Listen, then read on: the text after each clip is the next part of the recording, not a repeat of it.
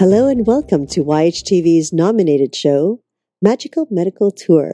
This is episode 102. Thank you so much for joining us today. I'm Christina Suzuma, and with me is our wonderful medical guide, Dr. Glenn Woolman. Greetings, Dr. Woolman. Greetings, everybody. Welcome to Magical Medical Tour. I'm Dr. Glenn Woolman. I'll be your host along with Christina today as we travel through another quadrant of the healthcare galaxy in search of optimal health. Exciting day today, Christina. Oh, yes. Every day is Yeah. exciting. I mean, there's something Yeah. shifting in the air right now that is just making things move quickly. Mm. We're going to be speaking with Anatara today, and all of you that watch this show and are familiar with Yoga Hub know that Anatara has been part of the uh, virtual conferences. She has her own show, Flowing into Awareness.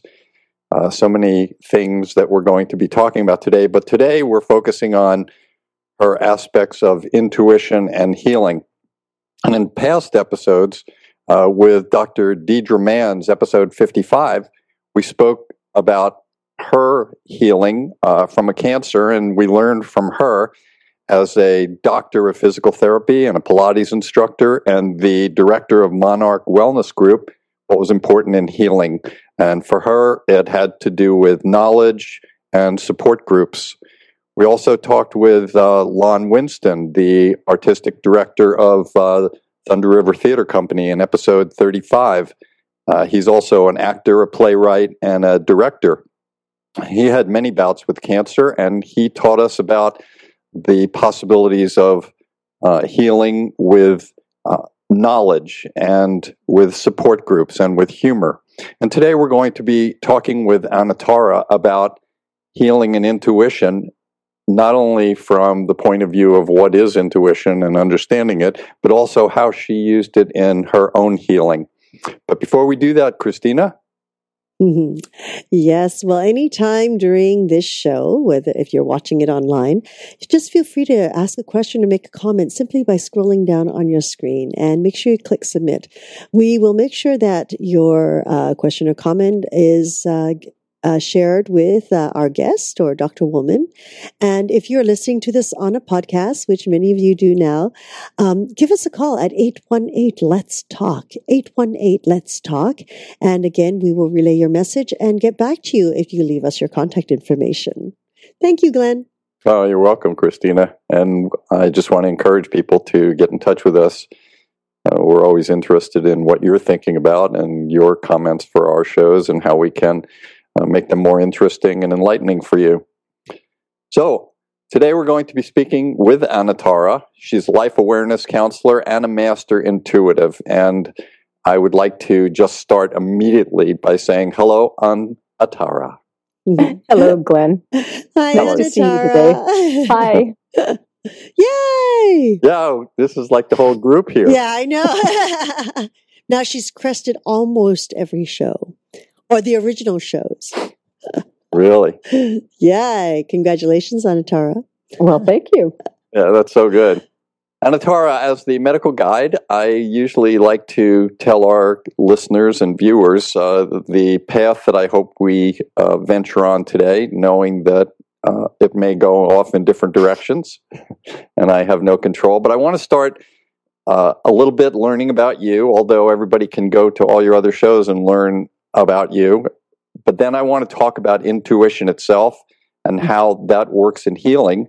And then we want to get into uh, an episode that you had where you became fairly sick and needed to go through a healing process and how you went about that. We're always trying to uh, give our listeners ways to help healing, and many times it's about going to the right healer.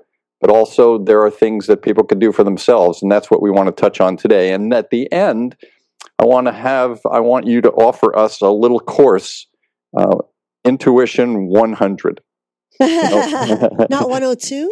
Not 102 yet. That's that's watching flowness flowing into awareness, but uh, just a little bit of ideas of how people can start to improve their own intuition or learn what they need to to use it as an aspect of a, each person's healthcare plan. How does that sound to you, Anatara? It, it sounds wonderful, Glenn.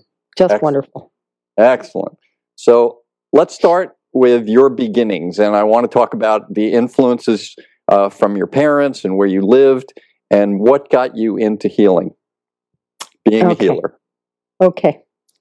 Um, I would first say that I think I was always a healer and always believed that I could heal. I could heal myself. I watched it happen when I was a child, but we'll get into that later. um, Okay. My uh, my influences. My parents were both born in rural southern Ontario, farming country. One was the son of a barber. One was the son of um, uh, the daughter of a uh, of a, of a just a regular farmer who believed very strongly in human nature and in the power of the people. Let's say he was instrumental in the very very beginning of what we call in Canada the the National Democratic Party. It's it's the party that believes in listening to one another, to cooperating, and and to to creating creating politics and political making political decisions that matter for the people. Mm. So so that that I know has been very instrumental. And I used to I used to listen to him as a tiny child. He actually scared me because he was so tall and so big, and his voice was so deep. But he really I could see in my mother how that mattered, how it really mattered that we would all work together to treat each other equally. And that definitely flowed over into the way I, I, I looked at myself and who I wanted to be. The uh, my mother was put through medical school during World War II in two and a half years. Graduated as a tiny, tiny woman at, at, at the age of 22 and a half, and went right into into you know being a, a full full on physician. She, my, father was an engineer. They moved from Southern Ontario to Boston. My father to teach at MIT. My mother to work with um, doctors and in psychiatry and neurology at Harvard. So I I was always close to the medical profession. I grew up playing in hospitals. The, the the nurses and the staff and even the hairdressers, they were they were people that looked after my sisters and I when my mother went to work. And we were always taken into the into the hospital rooms of her of her some of her um, neurological patients, some people with MS and other sort of brain tr- difficulties. Um, she took us there to meet them, to see them, to bring them light, to bring them, you know, a sense of there is something bubbly out there in the world. Uh, and you know, when people now say, "Oh, I just hate hospitals," I say, "I love hospitals." Mm. when when I have to go to a hospital now, I feel myself as part of the part of the essence of what keeps it flowing and what keeps it moving, and and I, I would also I also think that when as a child, as I saw these patients and I saw the the structure of the hospital, I could feel what the staff were feeling. I could feel what they needed. I could feel what the what the patients needed, and I could see where the gaps were. And I actually had conversations with my mother when I was quite young about what I was seeing. So I think that's where some of the intuition started. So I grew up in Massachusetts, a very beautiful, beautiful state.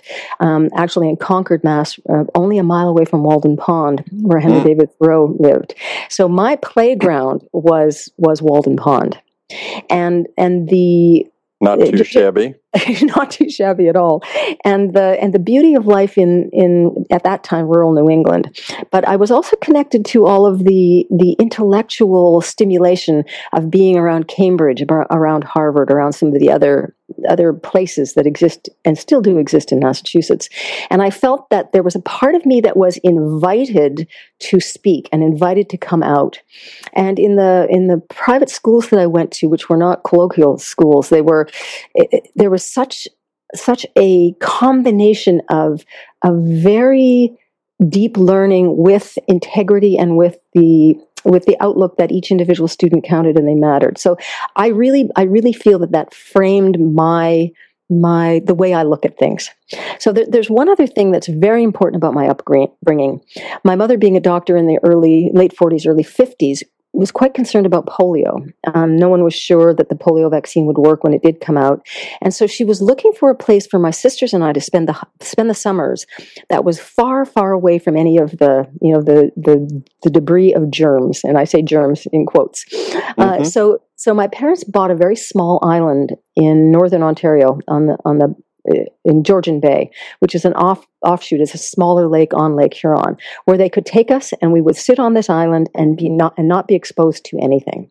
So I grew up three months of every summer for my whole childhood, right up until I was 20, sitting on this beautiful island, playing in pristine water that I still drink, uh, living outside in the sun with the animals, with the birds, with the mosquitoes, uh, and and being being there for that length of time every year of my life showed me how integral every system of of the earth is um, you know, compared to and in combination with humans, with human life, and and I learned there to be in a in an open and meditative and intuitive state just simply by being there.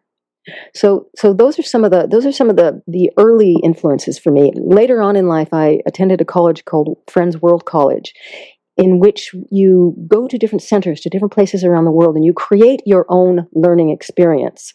Mm. So so one of my experience, my first experience was to go and, and assist with some medical friends of my mother's at the University of Nevada who were leading and teaching a course for pre-med, pre-nursing, um, all forms of medical assistance uh, careers, teaching them how to listen to people, how to listen to themselves first, how to listen to people, and then we actually went into a community and created a, a local medical, you know, sort of medical place where people could come for services. So I assisted with that course when I was only 17 and really came to understand what happens when people need something, what happens when people feel sick, and, and what happens as they try to integrate with the systems that already exist.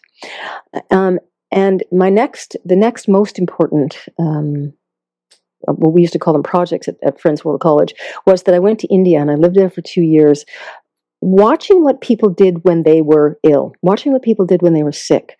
So I looked at Ayurveda, I looked at, at the, the local Indian shamans, I looked at snake worship, I looked at all of the traditional and non traditional ways that people looked and worked with and functioned with their own illness and the people that they felt would help them. I learned a lot about faith, about faith healing, about faith in in one's own um, religion to, to, and how that can be integrated into healing. Uh, so, and, and I learned an awful lot then as well about yoga and about meditation. And I, and so I think that sort of summarizes the main influences that have, that have brought me to where I am.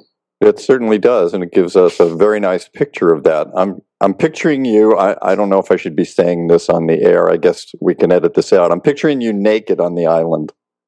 Always. uh, purely as a an innocent child developing in nature. Mm-hmm. Exactly. That's exactly how I grew up. oh, that's great. Um, so now you've had all these influences, and then now you have to make a choice as to what you want to be when you grow up.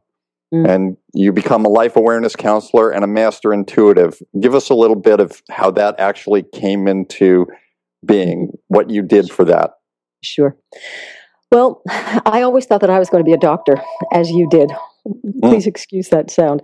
Um, so I realized in talking to my mother that it was very hard to be a woman and to have children and to fit into the medical medical profession. Mm-hmm. That no one no one had ever taught her how to be a professional and to have a family as well. So I started to shy away from that, knowing that I felt that healing was really important, knowing that I knew that I could heal and I could interpret and intuit what people needed for their own healing.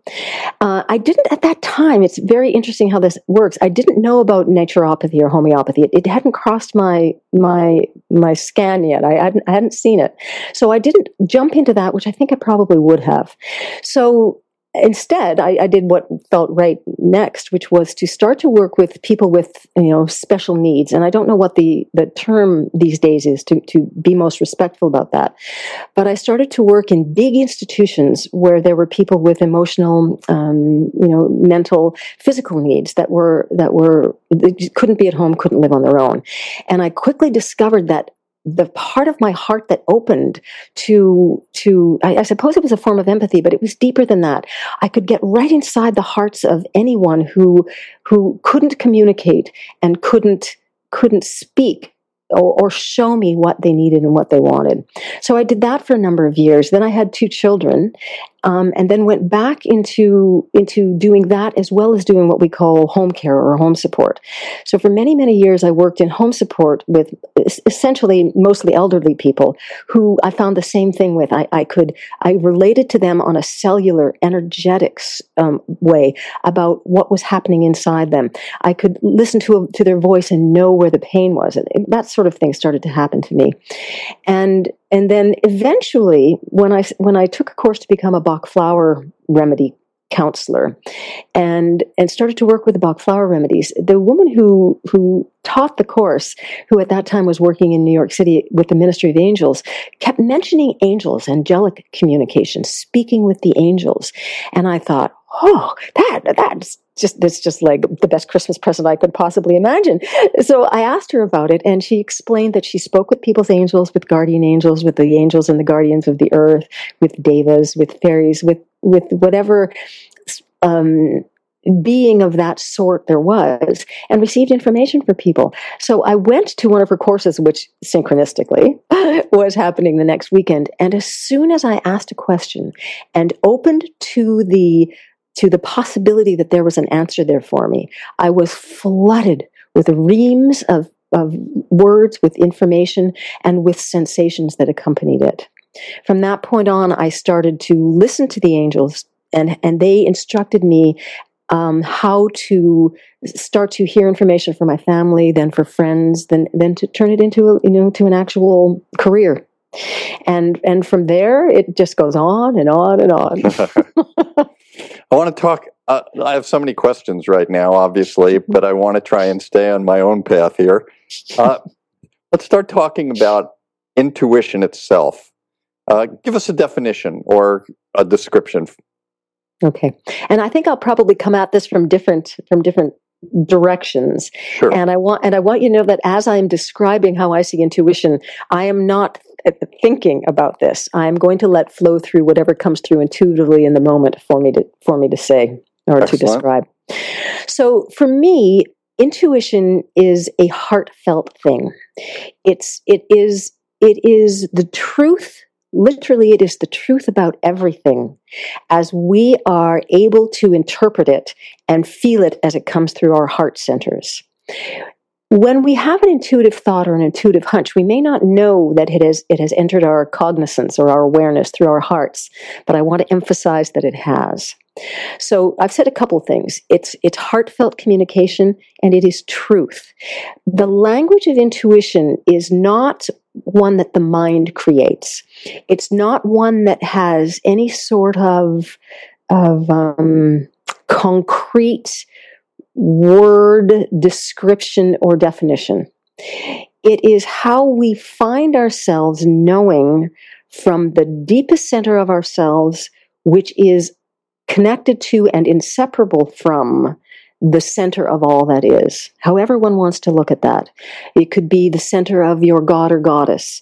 It could be the center of the universe. It could be the earth that's that's bringing in, in intuitive information. But it but it is always about your truth, the truth of being, and the truth of absolute and and unquenchable, undeniable love. Does, that help, Glenn?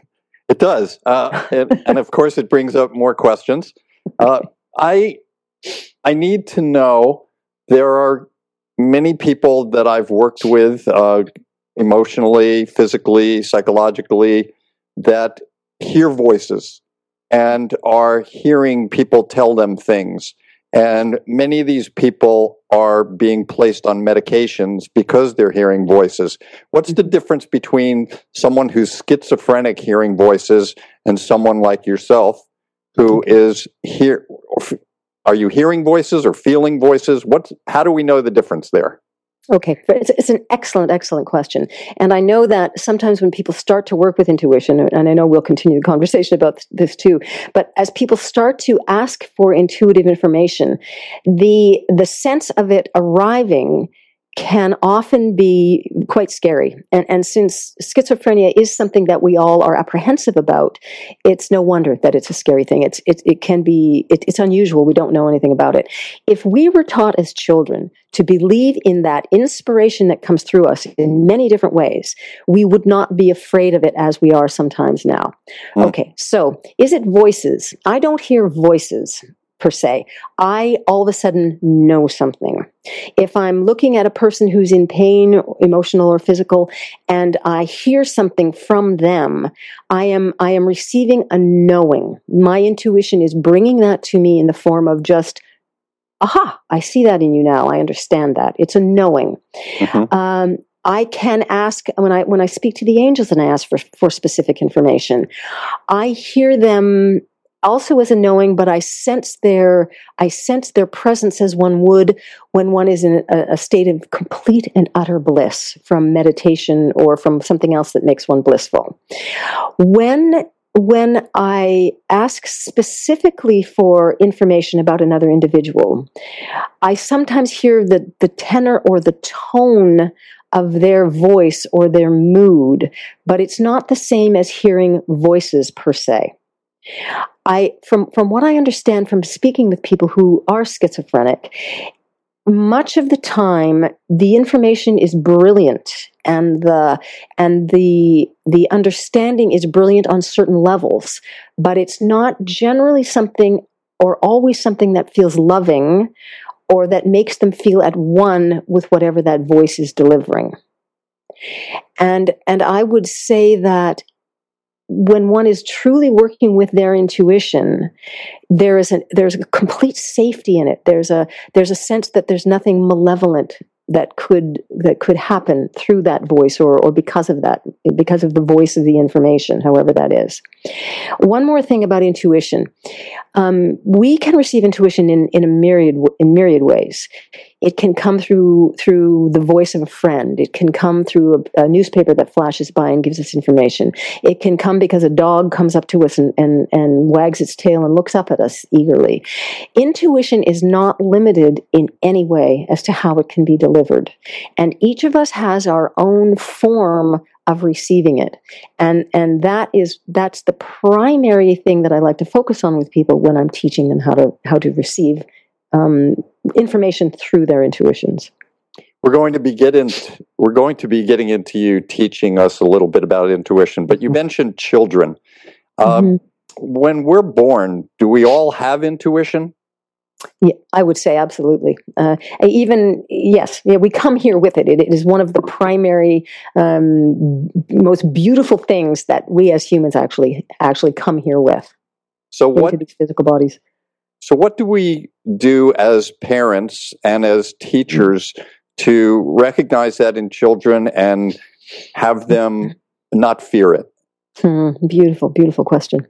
The the one of the most important things is to always listen, to truly, openly, um, with with enthusiasm and consideration and respect, listen to what the children are saying to us. Even if it feels like a fantasy to us, does that really matter? Does it matter if if something that could that could be their intuition speaking to them from other realms and from the realm around us? Does it matter if it seems fantastical to us? No it doesn't matter at all. What matters is that the child feels that they can explain what they're seeing explain what they're feeling and explain what they're believing i- of what the subject is and that we will take that information and either say that's really interesting can you tell me more or say, hmm, is, is this what it's like for you? Rather than shutting them down and, and trying to put some sort of strange external configuration on what it is that they're trying to tell us. If, if we allow them to be open, if we allow them to flow with what's flowing for them, then they won't become shut down. If, if we can sometimes stop the dialogue that we, that we have with kids and let let the moment be as well, you'll see that, that kids are receiving all the time from places that we as adults don't often um, even um, acknowledge anymore. Do you think we shut that down? I think that we're taught to shut it down. Mm-hmm. I think that I think that there isn't enough of an offering from from most of this much of the school systems from much of the adult dialogue from a great part of, of traditional religion i believe that there isn't enough of an invitation to keep that flowing do you think there should be a balance i always look at combinatorial medicine uh, mm-hmm. and i think that uh, people should have intuition but people should also have an understanding of the science of life also do you I, see I, it as a balance? Yeah, I, I, see that a balance is very helpful, and I also see that each and every one of us is on on us. We're, we're flowing, you know, sort of through that balance, through that scale of being more intuitive or more scientific, let's say, or more mental. Um, and and I have to tell you that I love my scientific mind. My scientific mind is a prized possession. I love the I love the way it can take the facts that I learned in science and at school, the facts that I observe, and and work with them through my intuition. So my intu- intuitive mind informs my scientific mind. My scientific mind informs my intuitive mind. And I would I I really feel that most of the time I am uh, maybe not a perfect balance, but I'm always in some sort of vortex or spiral where both are functioning as they should, I believe. Mm-hmm.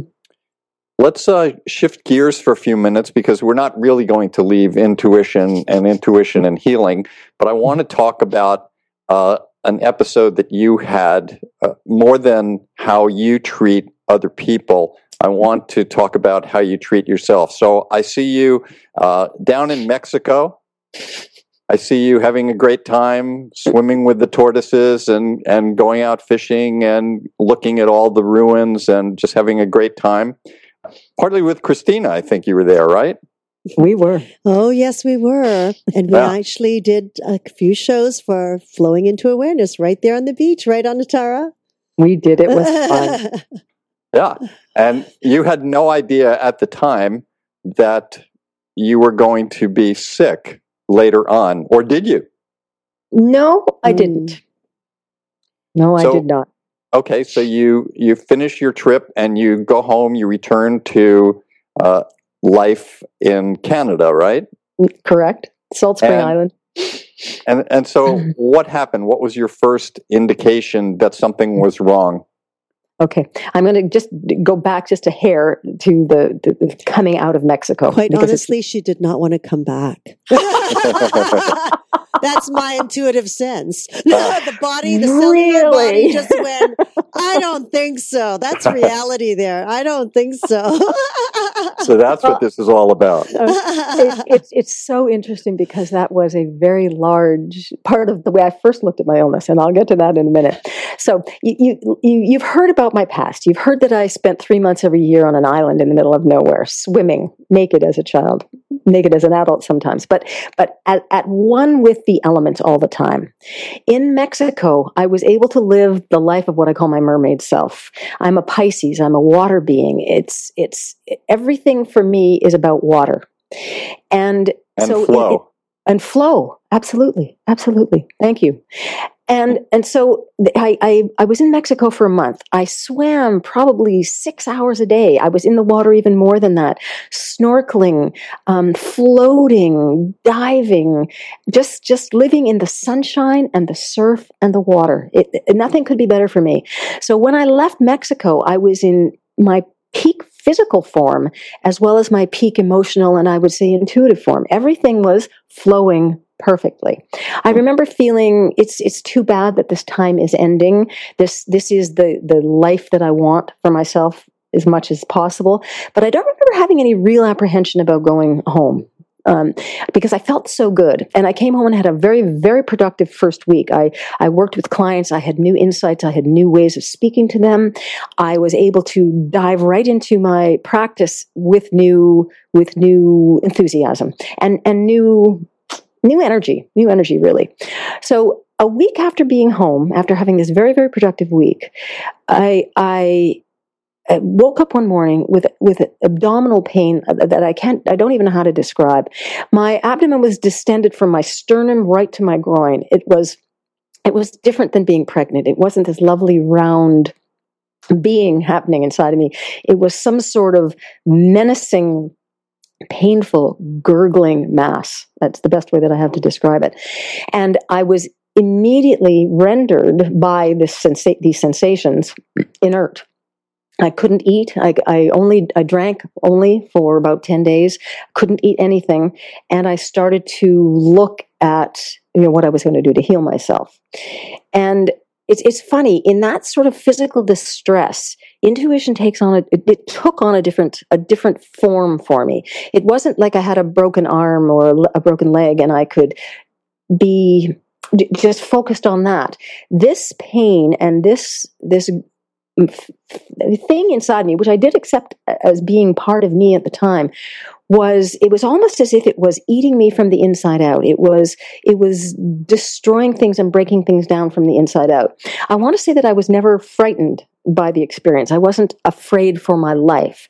I felt that I was being shown a different part of what physicalness can feel like, and that it was eventually going to give me things. It was going to give me insight. It was going to give me knowledge, and it was going to show me different elements of who I am.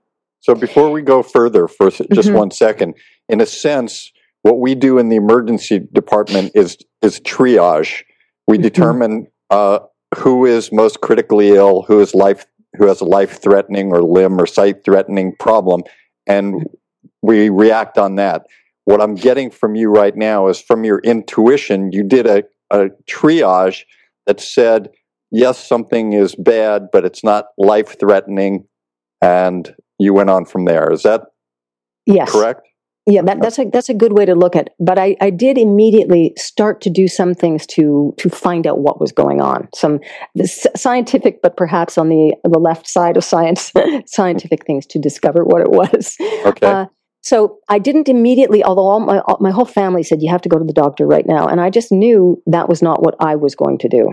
I believed, I believed in my completely that I could go to the doctor and likely be diagnosed and likely be, you know, assisted in my healing. But mm-hmm. that wasn't what, that wasn't what I felt inside that I was going to do or was to do. Um, I, I, have a, a, friend and a healer in in Ontario who does you know, long distance energy healing, and you know I have to admit that I can't remember the name of what it is that she does mm-hmm. because because I have felt it so so thoroughly for the last two years, and know that whenever anything comes up for me, that she can diagnose things and then change the ener- the energy of it. Um, the way she describes what she does, and we'll just keep this brief. The way she describes what she does is that they ident- she identifies um, what it is that is causing distress and provides a frequency that renders it incapable of being there any longer. Uh, so it is it is actually scientific. It is actually energetic, but it's not something that is mainstream in North America, from what I understand. And, and she did this long distance rather than yes. hands on, so to yes. speak. Okay. She has a she has a photograph of me. She has a hair sample, and and she so she puts that on her machine to do the diagnosis and the treatment. Okay. So I I phoned her that morning when I was so so sick, and I was crying, and I said I I've never felt anything like this. You are the person that I believe in that will will and can lead me through this. And so she immediately went to work. She she worked with me for six weeks on a daily basis. It was a, a phenomenal. It was a ph- phenomenal experience and journey for her as well as she as she expresses it. By phone? Was it by phone or was it by Skype or was it just by, through intuition and energetics? In, she would use her energetic diagnostic machine and she would find out what was going on and then we, we emailed back and forth okay. all i could all i could do was to lie in bed and look at my phone and send emails okay. even talking even talking with in this illness that i had it i was it was so debilitating i couldn't think Okay. I had I had no energy. So so that's why I explained that in the beginning how energetic and full of life I was to come to this place where I was physically completely undone.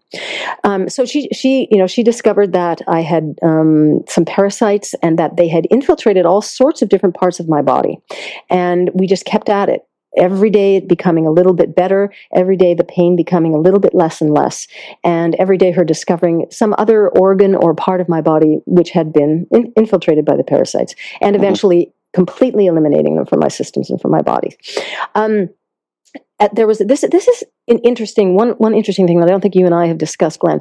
At one point, after not eating for you know eight to eight, maybe eight or nine days, I found that, and I and I kept thinking to myself, I wonder if this is a brain effect of you know starvation, literally. But I found that as I opened my eyes and looked at anything, I could see right through all of the all of the the you know the, the, functional form and material integrity of everything around me right out into the what I would call the cosmos.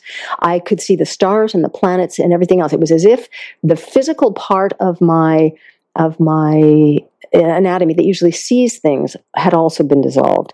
So I, I, felt in many ways at that point that I had come back to source, literally come back to source, you know, the great void, the place where all creative, creative energy comes from. I really felt like I had met that and was that again.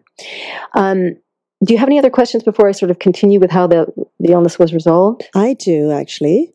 Um, So this healer in Ontario, you actually sent her a specimen of your hair many so years she, ago. Oh, okay, many years ago. And mm-hmm. you mentioned that she puts it in a machine to do a diagnosis. Now this is so yes. this is a scientific machine that she yes. has. Yes. So that machine diagnoses your hair at this present day, which you had given her years ago. Yes, so it, the it, cellular transference is there. It's it's an energetic cellular transference. The, the, cellular the cellular elements in the hair identify me, and then then the energetic long distance connection mm. can identify what's actually going on for me right now. Oh, very cool. I want to know what this machine is. I I have I sent you the information this week too, and I, I just honestly can't remember what it's called. It's, it's, it's, well known well known in Europe apparently. I'm on it. but but she works she works with it intuitively. So Fabulous. so she she'll get a little bit of, of the scientific information, and then she'll see how it plays out with what she is feeling and sensing about me. Great.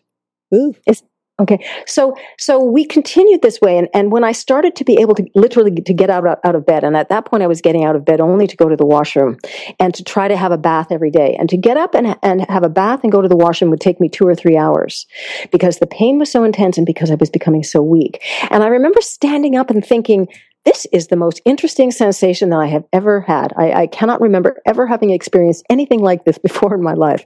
And watching it that way, it, I was doing it more through a state of curiosity than a fear for my for my well being because I could feel that things were shifting, and I knew that I really believed that it was it wasn't my time to not be here any longer.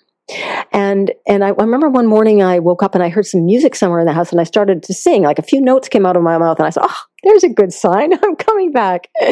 Um, so I, I got up out of bed eventually. Perhaps after about ten days, I tried to go up the stairs and I had no muscle left. There was my body was completely in, in, in, I was almost invisible physically. I'd lost 10 pounds. I only weigh 108 pounds to start with. I, the muscle was gone. My legs didn't know what to do to hold me up to get me up the, up, up the stairs. I think it was probably more just the bone structure that did it and my determination. So I just progressed. Every day I got stronger. Every day I was able to eat something else.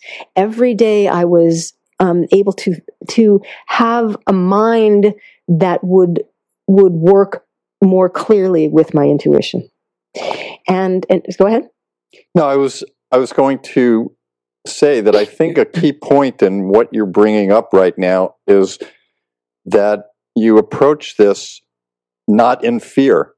And Correct. I think that, and most people, when they have something wrong with them, they go to a fear state. Mm-hmm. And probably that adds to the whole process. Uh, sometimes mm-hmm. it brings them to the right people who can help. But uh, it sounds like just by not being in a fear state uh, was part of the healing also. I agree with you 100%, Glenn, and I really appreciate pointing appreciate your pointing that out because I hadn't haven't heard that verbalized yet. Hadn't actually verbalized that for myself. I knew from inside myself because I feel like I know myself pretty well in, in most ways that it was all, all going to be okay. That I was going to be be brought through this. I was going to flow through this to see what was what was there when it was when it was complete. I want to make and, no, Oh, go ahead. I'm sorry. No, no. I, I was just going to say that one of you know one of the things that was there when it was complete was that I had been cleaned out. Everything was cleaned out. I think that any storage points of of um, you know pesticides, uh, poisons, illness, you know viral and bacterial things, um, funguses that that this method also clears. It was all gone. I, I, I could. It, it was a chance to re to re initiate, reinitialize my physical self. Did you? Uh, you know, I always talk about combinatorial medicine. So right now you've gone with the intuitive and you've gone through this energetic healing. Did you do Mm-hmm. anything uh, from a scientific point of view that your mother would be proud of? Actually- Actually, by the time she left this earth, she was thinking more the way I am. She was the one who taught me not to believe everything the doctors say and to always look around the back corner and see what's there. Okay, yes, I did. Uh, eventually, at about the 10 or 12 day point, my family couldn't take it anymore and couldn't feel the improvements I was feeling. And they said to me, you, know, you absolutely have to go to see the doctor. And I had, I was actually postponing it purposefully because I didn't want to have to um, gear myself into the to the whatever they might want me to do if I didn't agree with it. I Mhm. wasn't believing that it was going to be bad, but I wanted to be able to make say no if I didn't want it. So I did go to the hospital. They did an ultrasound and they found two or three masses in my in my lower uh, abdomen, which to them at my age at 60 made them think, oh, it could be ovarian cancer. It's probably more likely a ruptured appendix, but they didn't know that I really did understand what kind of pain I'd had. So from from that, they they I had an an, an emergency T, CT scan in which they found the the masses, and and and thought, well, it doesn't look like anything. It doesn't look like your appendix ruptured. It doesn't look like it was. You know, it's definitely not anything going on with your ovary. So we'll just wait a little while. And my my regular doctor was away, and the locum didn't catch um, at that point that that perhaps with those masses there and them- calling them abscesses that I should be placed on antibiotics, which was something I really didn't want because I know how disruptive that is to my in the inner flora in my gut whenever I have to take them. So since he missed it, I didn't have to I didn't have to take anything at that point, and I didn't ask for it. Uh, not fe- feeling at that point that I wasn't threatened, and knowing that my my healer was also working on on those on those masses. So I went back an, a week later to have them an, another CT scan done, and the size of the of the masses, um, the abscesses was was down to twenty five percent of what it had been. It had been reduced by seventy five percent. So the doctors looked at me and they said, "You're a miracle. How, you know how, how is this possible? These things are gone." Um, and, and they of course didn't know what I was doing, but they said, "We don't want to do any harm, so we're not going to try to drain them for you."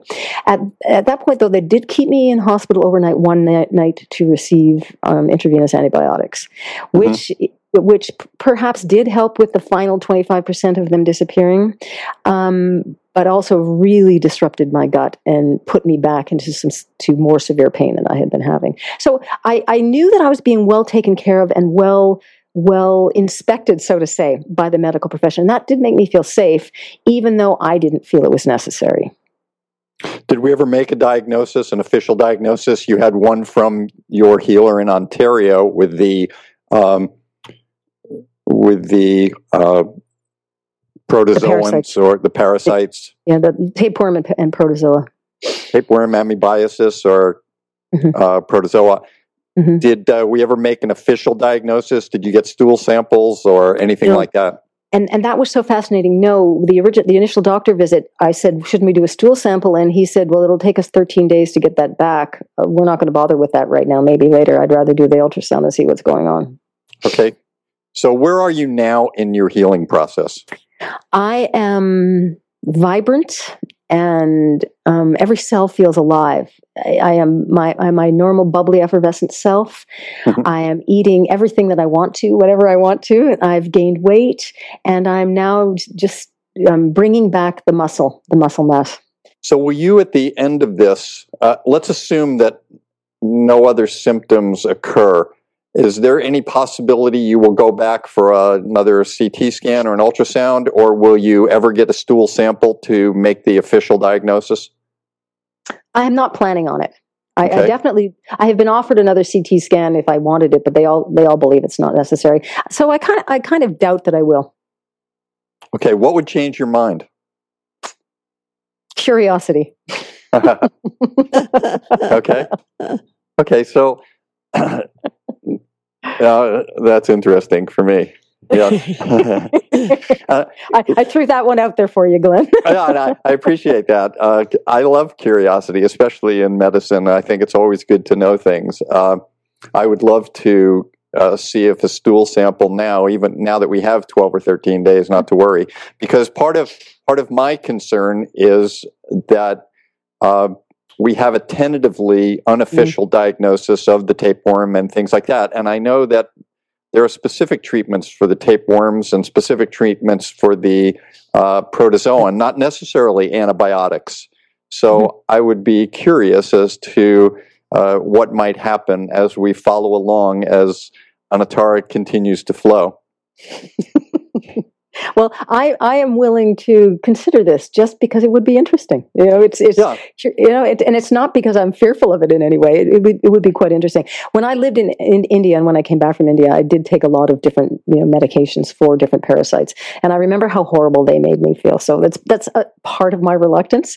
But I and I and I'll just add to this that it's the feeling that I have in my body that things have been almost reamed out and cleansed and re and reset in a way that makes me feel that it's I don't need to do that. But I'm not I'm not you know, adverse to it. So maybe I'll do it. Uh, we can. I, I think we could talk about this for a while, but I did promise our audience that we will Mhm. have a little course on intuition itself. Before before I do that, I want to ask you the question of when you're interpreting and evaluating your own intuition, and then you go into abnormal states of health.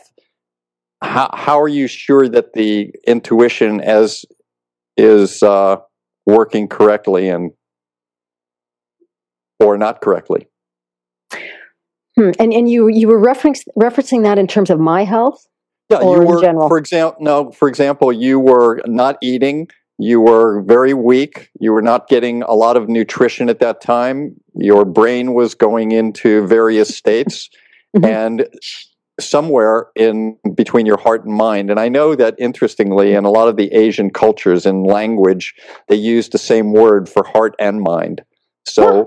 probably in your heart mind, um, something was going on, and how do you know at that point that you're doing okay and that Hmm. you're not uh, interpreting something that's uh, not as beneficial for you as it could be in other circumstances? Sure. My my first answer is going to be silly because I will just say I intuitively know. but but that There you go. that's that's because of my the the the level of the communication that I have with my my intuition and the, the depth of how I I know that I receive information, and and this has proven to me that even a very extreme physical and mind state does not separate me from my connectedness with my intuition and therefore the connectedness with all that is. So that's that is something very poignant that i have you know that i have proven. I don't know why i needed to prove it but but maybe maybe i did. Maybe maybe that is going to be something that will assist me when i'm working with other people to do the same thing. So uh, how do I know? I just, I just had a sense. I just knew. I never felt, I- as I said, I didn't feel threatened. I could see, and I knew that I was coming back. I, I could see the signs, even physically, in myself that I was coming back, and that I was able to eat more and more. So I knew I wasn't going to starve, Right. and and I could feel the physical changes that were signaling to me that I was improving. So that, that there's the practical with the intuitive knowing that I am okay, that I am going to be okay. Okay, so here we go. All of our listeners are anxiously waiting to become intuitive as you Mhm. are. So, what would be the process that an adult or, or a young person at this Mhm. point listening to this show suddenly gets interested in in becoming a master intuitive or just becoming intuitive for themselves? Uh, Sure.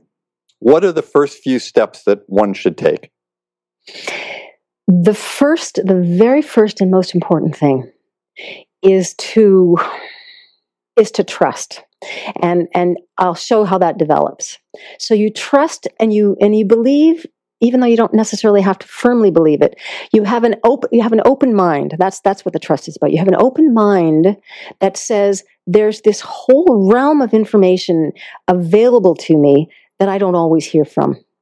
So you you put yourself in in an aspect of listening to everything that's around you so what i do what i'd like to do in the beginning with people right now is to have them close their eyes and to take a few very, very deep and slow, beautiful breaths, breaths that aren't forced, breaths that are not controlled, and to be aware of where the breath flows into them and how the breath flows out. And when they're, in this state of just being with the breath, not worrying about what the mind is doing, because it doesn't matter. Let the mind have its own chatter and have its own thoughts. But when you're in this state of starting with the breath, and this works beautifully with children, have them tell you and listen yourself to what you actually hear. What are you hearing? So identify the things that your ears hear. And then ask yourself, what is my skin hearing? And I like to use the word hearing instead of feeling because hearing implies that openness, that willingness to be listening. So what is your skin hearing? Is it, is it cold? Is it hot? Is it that there's a, a denseness to your right and, a, and an openness to your left? What's your skin hearing? And then, and then start to, start to look inside to what is my body hearing? What is my body feeling sensing knowing? And and you know I've, I've, sort of given the whole the whole first the first course in this in this one little bit of of, of, a, of a beginning.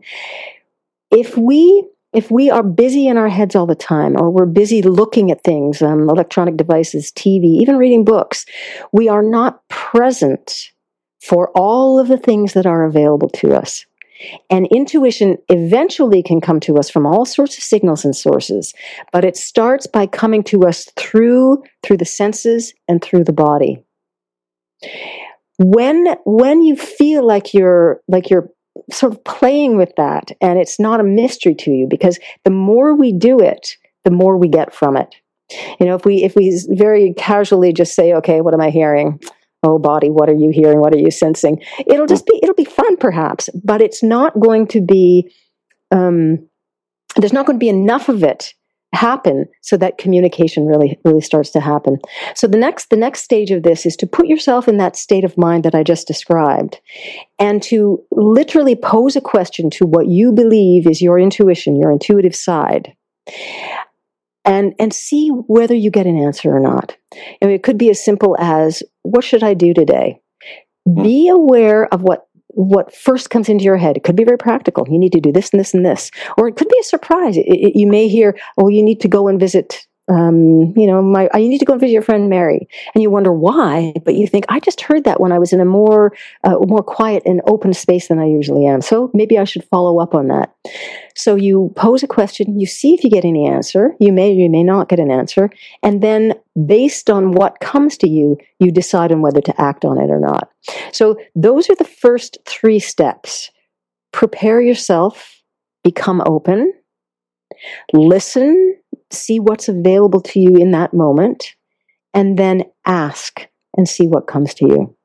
And the more you involve yourself in that sort of dialogue with yourself and with your surroundings, the more rapidly your intuitive voice is going to, is going to is going to come through to you. The thing about intuition is that we all have it and we all can say, Oh yeah, I, I, just had this hunch. I had this feeling.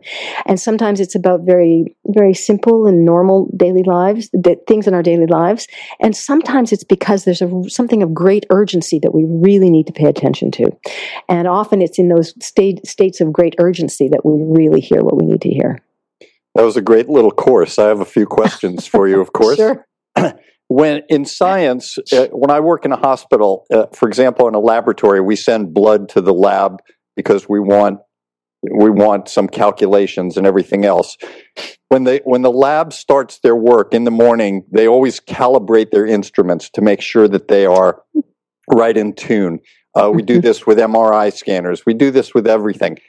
How do you calibrate uh, intuition to make sure that it's going to be accurate and that it's not going to be involved in judgment or prejudice or belief systems or things like that. When you're when you're talking about healing i mean if it's about you know where do i want to go today or what movie do i want to see that's one thing. But when we're going to use this in terms of healing mm-hmm. can we calibrate? Can we eliminate personal prejudice?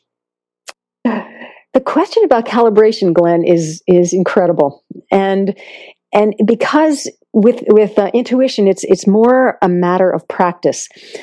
As i was as i was explaining we practice the dialogue with our intuition. We practice opening to what intuition can tell tell us and then and then receiving the information and then working with it and using it.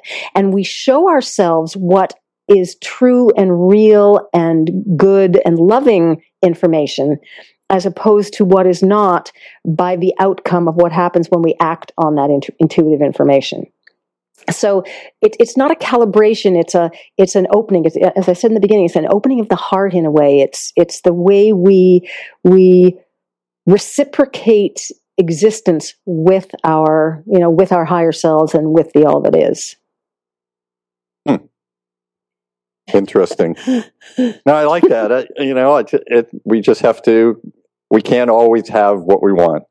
not not for pure scientists, no. And I'm not and I'm not trying to say that you're a pure scientist because I know that you're not. no, I, I, get that, but I, no, that was a good answer. I, I like that, and the practice, and even our uh, uh, wizard behind the scenes agrees with that.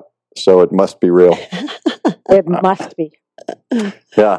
Uh, you we we want to talk so much more about this, but I also want to talk a little bit for a moment about your uh, counseling. Okay, thank you. I, it's it's funny. I'm still looking for a good term for that for counseling, therapy. I don't know what it is, but but I can tell you that what I do is is help people find the source of the dialogue between themselves and everything else around them. And, and what I mean by that is that they, they find, find inside by looking inside at the things that they call a problem or a, or a, um, an inadequacy, they find a way to hear from within themselves through my direction where that that problem in quotes occurred, how it came to be there, um, how it is that it, it it's locked into and interrelated to how they function in their lives now. So I, work with children and families and adults and couples and and so easily take them to to a place where the miasm or what feels like a miasma around them you know isn't oppressing them in, in, anymore. The, the often the reason that we think we're having a um, problem with, with somebody or with ourselves, or we're overcome by fear or sadness or, or or stress, it's only because we don't know that we've imposed those things on our beautiful, intuitive, um, effervescent beings. So it, it's really it's it's really um, working with with each other to to locate what wants to come free and to and to demonstrate that our essence really is free. It's free to live. It's free to love. It's free to have. It, it's free to be. Yeah. Very nice. Uh, as a as a medical guide, mm. I have to a lot of times guide people, just like you do, on different paths. And in our show on Magical Medical Tour, we've talked with positive psychologists, we've talked with hypnosis uh, therapists, past life regression therapists, uh, a number of other types of healers. How does one make the decision to go to a past life regression therapist, a positive psychology coach, a hypnotist, or an intuitive? You're going to laugh intuitively. Boy, did I, I set will, myself up for that. I, I, will. I'll explain. You know, we usually have a feeling that that that's the thing for us, or you know, we hear about a particular practitioner, or we talk to someone who just went to see somebody, or we see a, a notice or a card somewhere, and we just say, "Oh, oh, I'm going to try that. That feels right." So that's part of it, and and that in is really our intuition informing us to go out and try something. And the the other thing is that we shift and we change all the time. We aren't always ready to have something become open or something become revealed. We aren't always ready to release parts of ourselves that we're really familiar with that are that are making a mess of our lives just because of their influence and our belief in that influence. So we shift, we change. The atmosphere around us is constantly flowing and constantly moving. There are always new opportunities and different things coming coming you know in front of us for us to to take a hold of or to ignore and it's and it really is just going with what feels right going with the flow uh, there you go with flow again. It's amazing how many words you use uh, in that metaphor, diving into something, flowing, floating, all of Mhm. that. Christina, uh, any thoughts, any questions? We're coming near the end. We want to get a health tip in, and I have one more question for Anatara, but any anything you want to Uh, ask? no, I know. I, I, you know, Anatara, we play and we play so much on her show and on Sure. Trinity of Life. So, so we're kind of uh, sisters of that realm. That's true. so, right, so then I to going hear right your on. questions. Okay. Well, um, now I've even forgotten the question. oh yeah, now I remember the question. Anatara, when you were preparing for this show.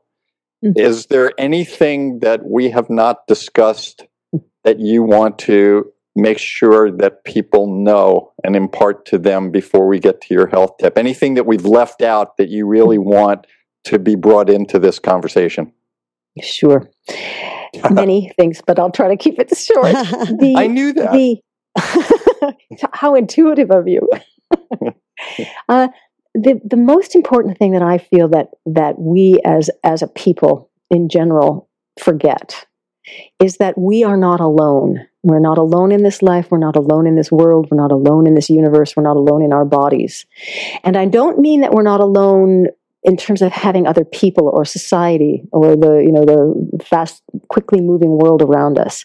I mean that in our essence, we are one with absolutely everything else.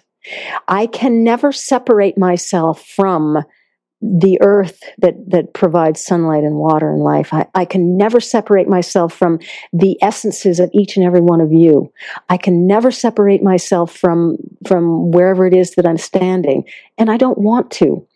If, if we understand that in essence form, we are all f- flowing and breathing in exactly the same energetic signals and and inferences from the spaces around us. If we believe that even we even if we feel sad that there is a whole infinite existence of beings out there functioning with us working with us helping us showing us learning from us then this sense of loneliness and separation that we all have can't be as big as it is for many of us and, and in, most of our lives for most of us sometimes. So you're not alone. You are never alone. You aren't you aren't you don't have to figure this out all, all by yourself. Work with your intuition. Work with the with the people that present themselves to you. Work with the things that you don't like and find a way to feel and to live in that oneness.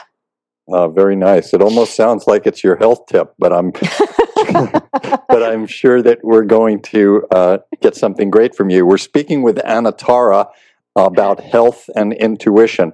Anatara, our life awareness counselor and master intuitive. Would you share a health tip with us? Sure. My my health tip is that your body is brilliant. Mm, And Christina and I did a show about this in one of my Flowing into Awareness shows, so you can look for it if you want to. But the body is brilliant, as as the the spiritual, mental, physical beings that we are. Many things are expressed. The final expression is through the physical. So when your body shows you something. When it shows you that it's in pain, when it shows you that it's itchy, when it shows you that it's heavier than you want or skinnier than you want, listen to what it has to say use that those steps that I gave you to listen to what your body can tell you. Your Mm. body knows what you need. It knows what you need on all levels. Mm. You can work and be with your body and heal almost anything. uh, very nice. I'm grateful to our very special guest, Anatara, for sharing her wisdom with us and her experience.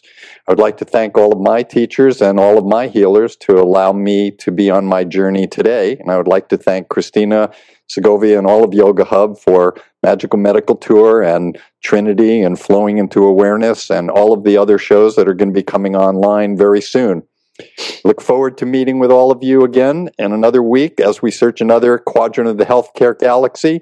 Thank you so much, Anatara, for sharing with us. And until next week, I wish you all optimal health. Yay. Thank you so much, Anatara. It's uh, blessing to have you grace our shows. Oh, thank you. Thank you so much.